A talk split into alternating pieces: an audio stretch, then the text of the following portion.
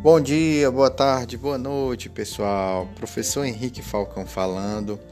Hoje, na nossa disciplina de técnicas de vendas, é, iremos dar início né, a uma série de podcasts relacionados aí ao assunto da nossa disciplina. Cada um desses podcasts eu irei trazer o resumo né, de cada tópico. Hoje falaremos sobre o tópico 1 da, da nossa disciplina. Então vamos lá, Fica aí comigo que daqui a pouco eu retorno.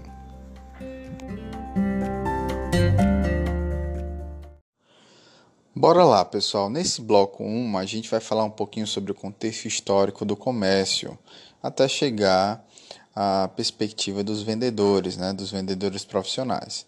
Então, a gente pode considerar que o comércio na antiguidade é, era realizado entre os povos muito por meio da troca de mercadorias, essa troca era conhecida como escambo, envolvendo ali produtos considerados valiosos, como os metais preciosos, as pedras preciosas, e se iniciou ao mesmo tempo que a sociedade foi se formando. E com certeza no início ele tinha só como objetivo de satisfazer essas necessidades de sobrevivência do indivíduo, e eram totalmente baseados nesse tipo de relação de troca.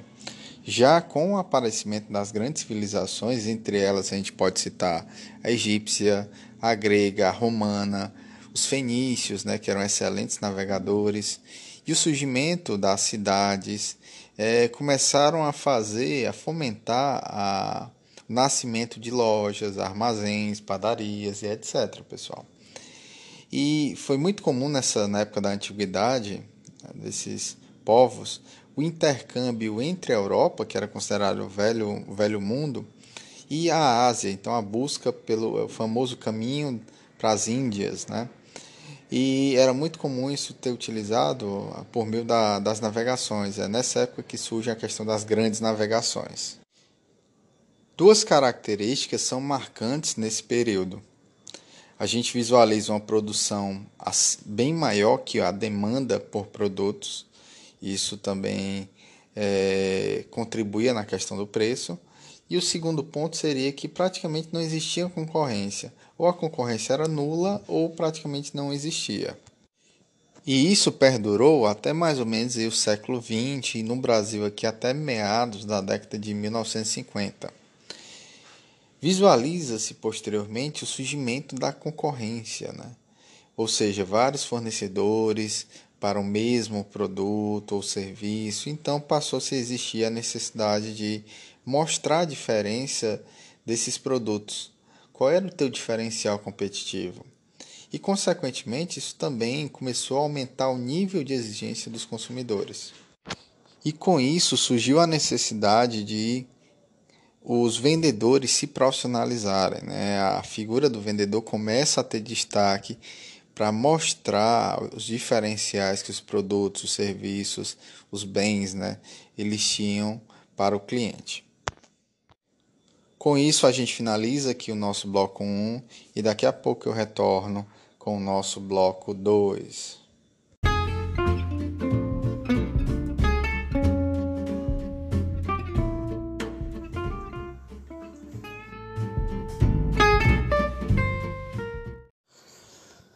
Voltei, pessoal. Então, nesse bloco 2, a gente vai falar um pouquinho sobre a evolução do perfil do vendedor e também a evolução do perfil do comprador, que é tão importante quanto o vendedor. Então, nessa perspectiva, aqui no Brasil, a gente visualizava muito os nossos vendedores sob a óptica dos mascates. Né? O que, é que seriam os mascates? Será aqueles vendedores viajantes, aqueles vendedores que iam né, com grandes malas tentar comercializar junto à população e etc. E esses mascates, né, eles foram evoluindo até chegar no que a gente chama aí no vendedor profissional, que é o que a gente visualiza hoje no mercado. Então, não basta ele ser só profissional, ele tem que parecer profissional. Então, coloco aqui algumas características que mostram um pouquinho desse perfil. Então, ele tem que ser preparado, né? Ele tem que estar constantemente buscando se treinar, se capacitar. Isso é um fato. Ele tem que ter esse entusiasmo, ele tem que ser é, realmente empático, né? se colocar no lugar do outro, ter muito entusiasmo, entrar no ambiente realmente mudar esse ambiente, transformar esse ambiente, tem que ser também persistente. Quantos nãos os vendedores, os vendedores recebem todos os dias? Então, para vários nãos você recebe um sim. Então tem que ter muita persistência. E consequentemente tem que ter essa capacidade de se automotivar constantemente falar corretamente na hora certa, saber ouvir, ter segurança, ser firme, é, conhecer bem o produto e o serviço que ele vai é, demonstrar para o seu consumidor, para o seu cliente, acreditar nesse produto. Ele também é fundamental que ele também tenha esse autoconhecimento, entre outras características que formatam, né, que, que moldam esse perfil do vendedor profissional. Ok? Tranquilo? Então, na outra perspectiva, a gente coloca aqui para vocês o olhar do, a evolução do perfil do comprador. O comprador, nas empresas hoje em dia mais desenvolvidas, esses profissionais eles também são altamente capacitados, são treinados para essa função que é primordial também para as empresas.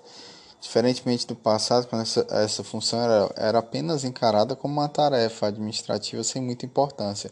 Hoje em dia, é, assim como você tem que saber vender bem, você também tem que saber comprar bem. Os compradores nas empresas modernas, eles são profissionais muito mais bem preparados, o que acaba facilitando o trabalho também dos vendedores, pois é muito mais fácil vender, né? Muito mais fácil vender para profissionais de um bom nível, né? Que tenham, que sejam, é, que tenham essa capacidade de analisar uma proposta, uma proposta que envolva custo, né? Que envolva cálculos, etc.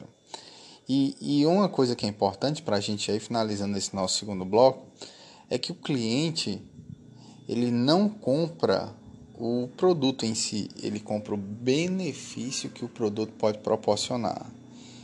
Então, essa interligação entre comprador e vendedor é fundamental para qualquer tipo de empresa. Ok, meus queridos? Então, com isso, a gente finaliza o nosso bloco 2.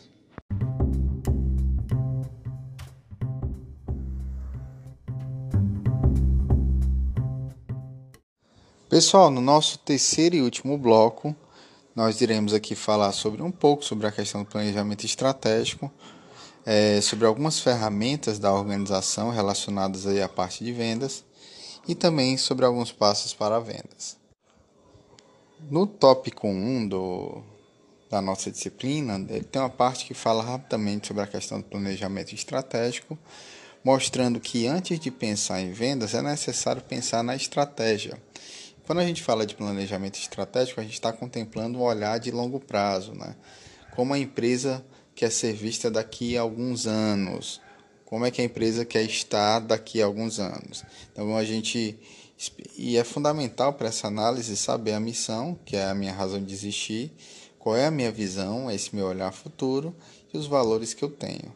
Depois que eu ter esse arcabouço, né, depois de eu ter essa base montada, aí sim eu vou pensar em vendas, eu vou pensar em colocar essa estratégia em prática. Perfeito? Na segunda parte desse nosso bloco 3, a gente vai falar aqui sobre algumas ferramentas. Primeira, ferramenta bem básica relacionada à parte de vendas é a famosa ficha, né? o cadastro do cliente. É nele que vão ter algumas informações básicas, como nome, razão social, é, algumas observações, número de contato, algum um acompanhamento também das visitas que são realizadas. Então hoje a gente tem sistemas, a gente tem softwares que fazem isso. Softwares, por exemplo, de CRM, né, de gestão de relacionamento com o cliente. Temos também como uma segunda ferramenta o que o material chama de plano de 20 dias. E o que é que seria isso, professor? É aquele plano que mantém, que faz a parte de planejamento, de roteiros, de programação de visitas que devem ser realizadas pela equipe de vendas ou por você, profissional de vendas.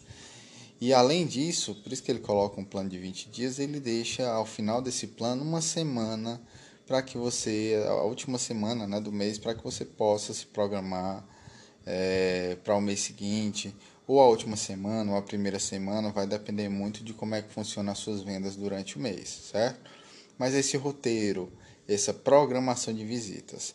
E além disso, ele, ele, cita também uma terceira ferramenta relacionada à parte de marcação de visitas, ou seja, você agendar efetivamente com o seu cliente uma visita em um determinado horário e tudo, para deixar um, algo mais formalizado, para que às vezes o cliente também consiga se organizar e conseguir te receber naquele determinado horário.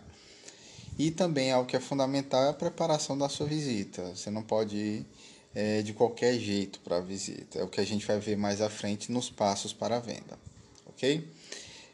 Nessa terceira parte, para a gente ir finalizando o bloco 3, é o seguinte: seriam os passos para a venda. Aí nele vai contemplar a parte da visita ao cliente. Ou na visita do cliente a gente tem que se atentar na questão da vestimenta, na nossa aparência, na nossa pontualidade, no, na utilização, se for o caso, né? se, se adaptar à sua realidade de um cartão de visita, de algum panfleto, de algum de alguma arte né, que você queira disponibilizar ao cliente, etc. Da cordialidade, da educação. E uma coisa que é super importante numa visita é que você deve buscar chamar a atenção do cliente nos primeiros minutos do contato. Aqueles primeiros minutos são fundamentais. Na, nessa preparação da visita, você tem que ter um objetivo, né? criar um objetivo para essa visita. E tentar sempre oferecer um benefício para o consumidor, sempre gerar um benefício, não só simplesmente explicar o seu produto, mas também mostrar para ele o benefício que esse produto pode proporcionar. Descobrir as necessidades seria um outro passo e o que é que motiva o cliente, em outras palavras, o que é que o cliente realmente está precisando. São perguntas que você tem que se fazer antes de ir lá para a visita e no decorrer da visita, por meio de algumas perguntas que você vai fazendo também para o cliente, você vai tentando descobrir isso. E se couber a opção, você faz a demonstração ali do produto né, para o cliente. Você traz um protótipo, você traz um modelo, você traz o produto em si para o cliente visualizar, experimentar, colocar, fazer o cliente participar desse momento. Outro ponto também fundamental nesses passos para a venda é a parte de administração das objeções. É natural que isso aconteça em uma venda. O cliente questione o preço, que o cliente tente negociar, que o cliente reclame disso, que o cliente reclame daquilo. A regra básica para isso é estar preparado, com todas as informações possíveis sobre o seu produto e sobre também os concorrentes. Busque sempre antecipar as objeções desse, desse, desse consumidor, desse cliente. Além disso, ah, um outro olhar que a gente tem que ter também relacionado a essa parte de visita para a gente tá, depois fazer o fechamento da, da compra, da venda, é a parte do valor. Um produto e um serviço sem valor agregado será apenas mais um entre outros, sem se diferenciar. Então, a, a percepção que cada um tem do valor, que determina um bem de, de determinado bem ou serviço, é, é o que faz realmente aquele bem ou serviço ter um diferencial para o seu cliente. Então, este é o nosso desafio, né? Convencer o cliente que o nosso produto ou serviço vale mesmo a pena e vale aquele determinado valor que a gente está cobrando por, por ele, né? Por esse serviço ou por esse produto. E o intuito é sempre estar ali agregando valor né, aos produtos, aos serviços, e gerando sempre comprometimento né, com o sucesso do seu cliente e também sempre pensando nesse olhar de empatia com ele, né, tentando realmente trazer um benefício para ele, uma solução para ele, ok? Depois disso entra na, na parte do fechar realmente a venda, que ali é a hora, a hora mágica, né? A hora que efetivamente fechamos ali, materializamos o nosso trabalho por meio do fechamento da venda, por meio de um contrato, ou mesmo por meio de um pedido e etc. Para depois a gente ficar posteriormente acompanhando esse cliente em um pós-venda. Então, queridos, com isso a gente finaliza o nosso bloco 3 e a gente finaliza também aqui o nosso podcast, ok?